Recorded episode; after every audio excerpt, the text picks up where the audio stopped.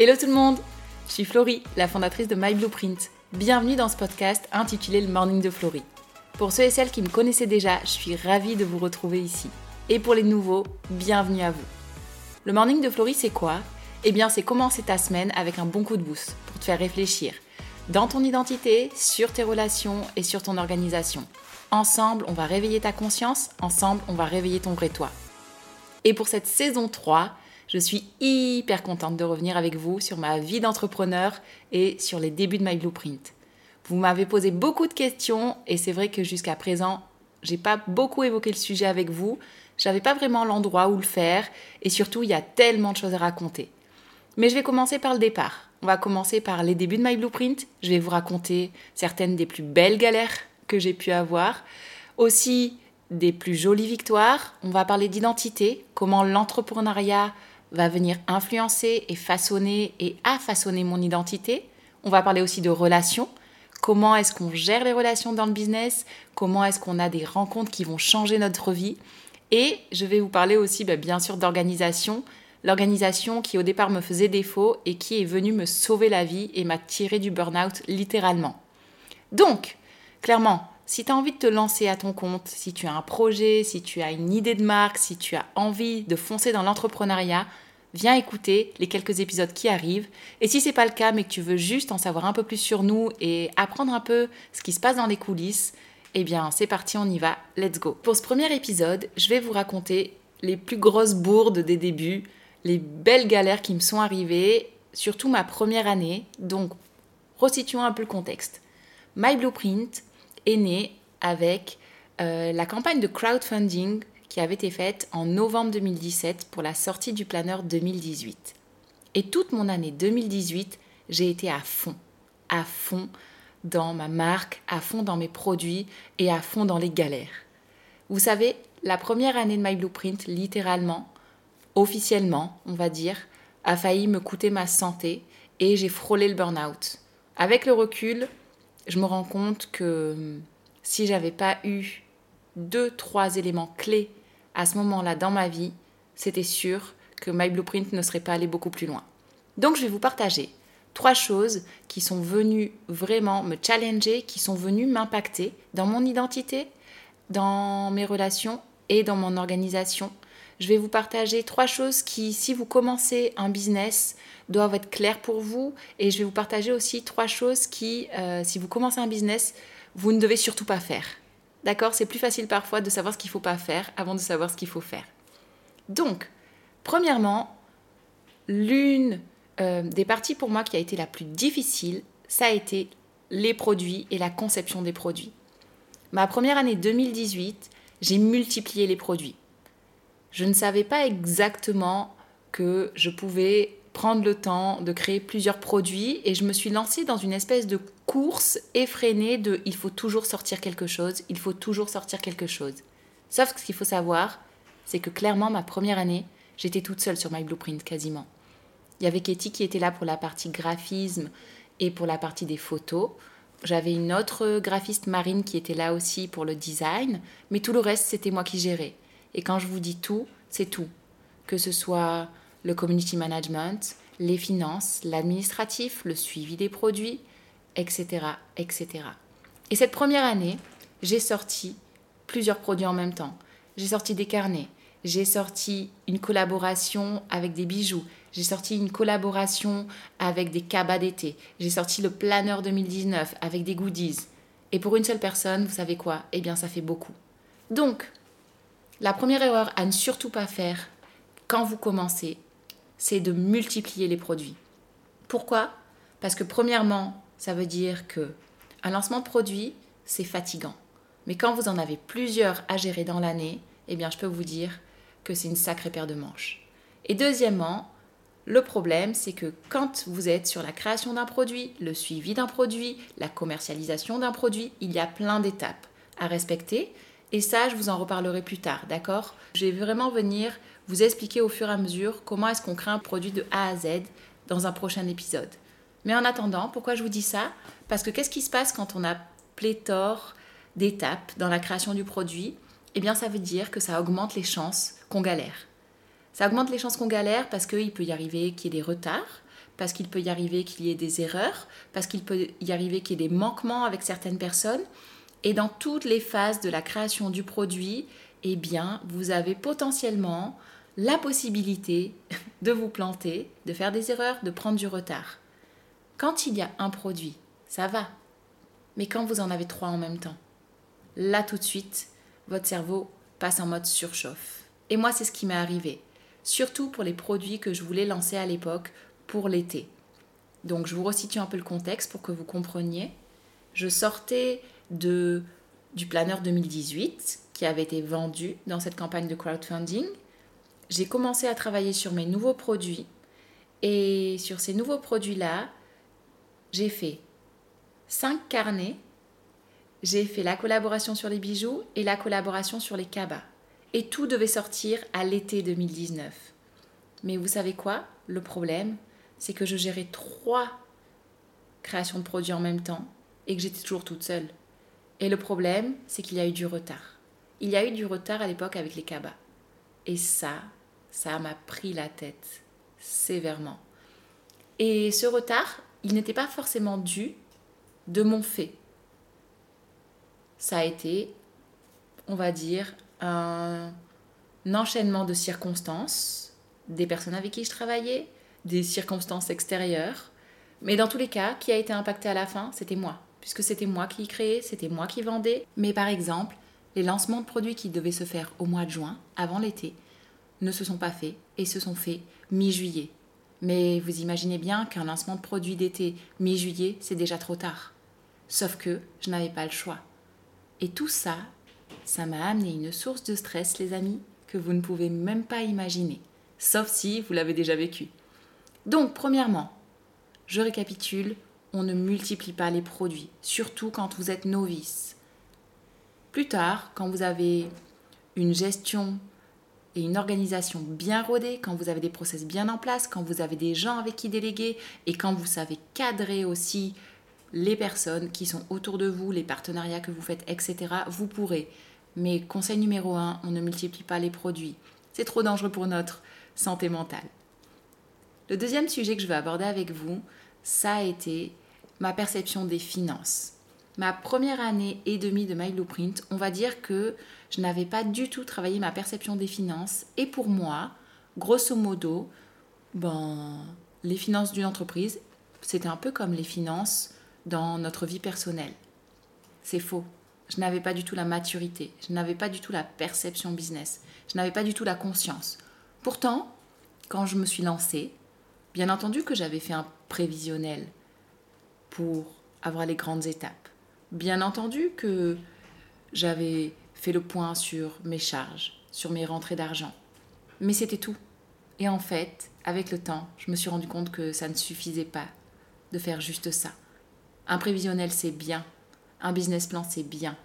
Mais il faut vraiment comprendre ce que ça implique concrètement.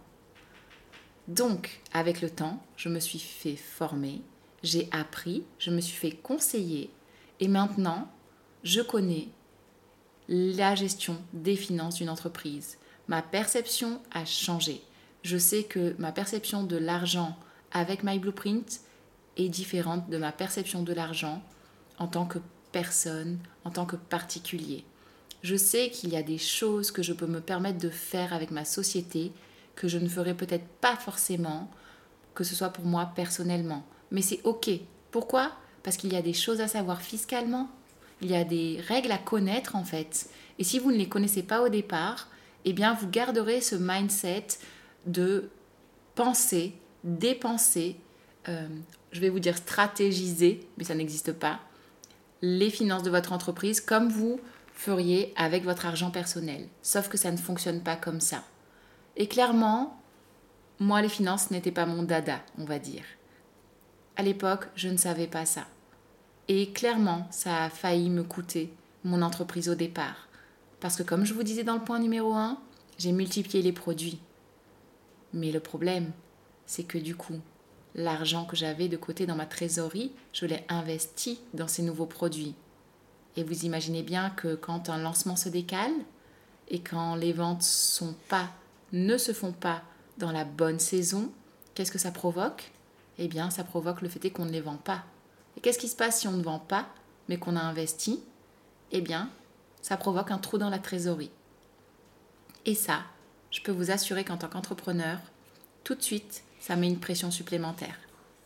Parce que du coup, trou dans la trésorerie égale pression égale comment je fais pour la suite. J'avais créé mes carnets, j'avais sorti les bijoux, j'avais sorti les cabas d'été, mais j'étais en attente du planeur 2019 et c'était ça mon gros produit de l'année.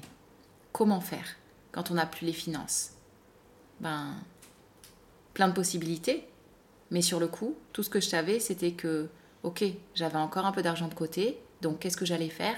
J'allais remettre de l'argent, j'allais réinvestir de l'argent dans ma société. Et aujourd'hui, avec le recul, je peux vous assurer que ce n'est pas forcément la bonne solution. Donc, deuxièmement, deuxième point, si vous vous lancez dans l'entrepreneuriat, et surtout si en plus vous êtes dans un format d'e-shop, d'e-commerce, que vous vendez un produit qui vous demande un minima, un investissement personnel au départ, apprenez très vite à bien gérer la trésorerie, à bien connaître les règles financières, à bien comprendre de quoi on parle quand on parle d'argent pour une société. Faites-vous aider, formez-vous dès le départ. Tout ce que vous aurez acquis en amont, ce sera que du plus pour vous. Ça enlèvera la pression, ça enlèvera la charge mentale et ça vous aidera forcément à prendre de meilleures décisions et ça influera dans votre organisation. Donc vraiment, n'hésitez pas, Faites-vous former dès le départ, ça changera la donne sur tout ce qui arrive pour vous. Et enfin, le troisième point que je voudrais aborder avec vous, c'est la question de l'organisation, ou plutôt la question de la désorganisation. Ce qui était sûr pour ma part, c'est que quand j'ai commencé, j'étais ballottée en permanence au gré des flots de l'entrepreneuriat. Je n'avais pas de semaine type, je n'avais pas d'emploi du temps fixe, ce qui fait que mes journées, eh bien, n'avaient pas de début ni de fin, entre guillemets. Pendant très longtemps, j'ai travaillé le soir.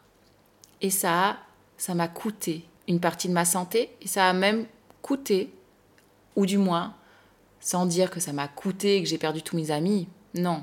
Mais en tout cas, ça a beaucoup influencé sur mes relations. Pourquoi? Ben Parce que qu'est-ce que ça donne une personne qui travaille la journée qui travaille le soir? Ça donne une personne qui n'a pas le temps, en fait, pour aller voir ses amis, par exemple. Et qu'est-ce qui se passe quand on n'entretient pas une relation? Eh bien forcément elle se détériore. Donc quand je vous dis au début de cet épisode que l'entrepreneuriat va venir influencer votre identité, vos relations et votre organisation, croyez-moi, je suis passée par là. Je ne savais pas comment commencer mes journées et je ne savais surtout pas comment les terminer. J'ai travaillé des soirs et des soirs pendant des mois et je peux même vous dire pendant des années. Jusqu'au jour où je me suis dit que c'était plus possible, jusqu'au jour où j'ai compris que je ne pouvais pas être prisonnière de mon entreprise à ce point-là, jusqu'au jour où ce que je vivais ne matchait pas avec la réalité dont on m'avait parlé. Quand tu es un entrepreneur, tu es libre. Tu n'es pas censé être prisonnier de ton entreprise. Et moi, j'avais l'impression d'être dans un carcan. Donc, la désorganisation n'a pas sa place dans l'entrepreneuriat. Et si dès le départ vous travaillez ça, eh bien vous verrez que ça va tout changer. Donc, n'hésitez pas à avoir une semaine type surtout quand vous commencez et que vous n'avez pas encore l'expérience, vous ne savez pas trop où aller. Définissez, pardon, chaque jour ce sur quoi vous allez travailler, ce dont vous allez parler. Ayez une semaine qui soit standardisée. Ça va tout changer. Et si vous ne savez pas vraiment ce que c'est, si vous ne savez pas vraiment comment faire, eh bien je vous invite à venir faire la formation Boost Your Time qu'on a créée. C'est une formation qui est dédiée à la gestion du temps, mais aussi à l'entrepreneuriat. Dans tout le module 1, on vous apprend les bases de l'entrepreneuriat. Qu'est-ce qui fait que on peut créer son entreprise On y parle euh, de mission, on y parle du pourquoi on fait ce qu'on fait, on y parle de business plan bien sûr, on y parle de budget of course. Je peux pas vous dire que il faut bosser ses finances si je vous parle pas de ça dès le départ, mais on y parle aussi d'organisation car le temps dans l'entrepreneuriat est la clé de tout. Et le temps va influencer tout ce que vous allez faire. Comme je vous disais, quand un lancement de produit ne va pas se passer comme il doit, si vous êtes désorganisé, vous allez monter en pression. Si les finances, le domaine des finances, la trésorerie, si ça ne suit pas comme vous le voulez, si vous êtes désorganisé, vous allez alimenter une charge supplémentaire sur vos épaules. L'organisation et votre gestion du temps, la manière dont vous allez appréhender ces choses-là quand vous êtes entrepreneur, fera toute la différence. C'est une paix que vous vous achetez, c'est une paix qui n'a pas de prix et c'est une paix qui pourra venir amener le calme dans les moments de tempête, quand vous aurez à faire face à des choses qui ne dépendent même pas de vous. Donc pour récapituler, les trois erreurs à ne pas commettre au départ et que j'ai commises, c'est multiplier les produits, ne pas connaître les finances et surtout ne pas être organisé. C'est une paix qui n'a pas de prix, c'est une paix qui vous aidera à prendre les bonnes décisions et qui amènera la sagesse. Parce que le manque de temps, parce que la pression, parce que le sentiment d'urgence, parce que le stress vont toujours vous amener à faire des mauvais choix, que vous le vouliez ou non, que tu le veuilles ou non, que je le veuille ou non. Et ça aussi, je l'ai expérimenté. On en reparlera lors d'un prochain épisode. On parlera de l'influence de la gestion du temps sur les choix que nous faisons et les décisions que nous prenons, surtout dans le business. En attendant, j'espère que vous avez pu déjà avoir une petite idée des choses à ne pas faire. Donc pour récapituler, je reprends. Premièrement, on évite de multiplier les produits. Deuxièmement, on évite de se lancer dans la gestion de notre entreprise comme si c'était notre propre compte en banque. Et troisièmement, on évite d'être désorganisé. Donc vous avez compris ce que ça veut dire. S'il y a trois points à travailler dès le départ, eh bien c'est les process de création de produits, l'état d'esprit lié aux finances et la gestion du temps. Voilà, j'espère que ce que je vous ai partagé vous a aidé. Bien entendu qu'il y aurait encore beaucoup de choses à raconter, beaucoup d'étapes, mais on y reviendra plus tard. En attendant, je te donne rendez-vous pour notre épisode 2 où je vais te parler des plus belles surprises que j'ai eues dans l'entrepreneuriat, des collaborations incroyables, des coups du destin, si on peut dire ça, et de l'impact que ça a eu dans ma vie. Je te laisse avec ça et pour ma part, je te dis à bientôt. Bye bye. Ça y est, cet épisode se termine. Merci de l'avoir écouté. Et comme d'habitude, pour te remercier d'avoir été là jusqu'au bout, on a un code à te donner. C'est le code podcast que tu peux utiliser sur notre shop. Tu verras, il y a des surprises à la clé. En attendant, si tu as aimé cet épisode et si tu aimes le podcast en général, n'hésite pas à nous le dire. Avec l'appli iTunes, c'est un 5 étoiles. Et si iTunes c'est pas ton truc, il existe d'autres plateformes, que ce soit Deezer, Spotify, etc. Laisse-nous un commentaire, ça nous fera toujours plaisir.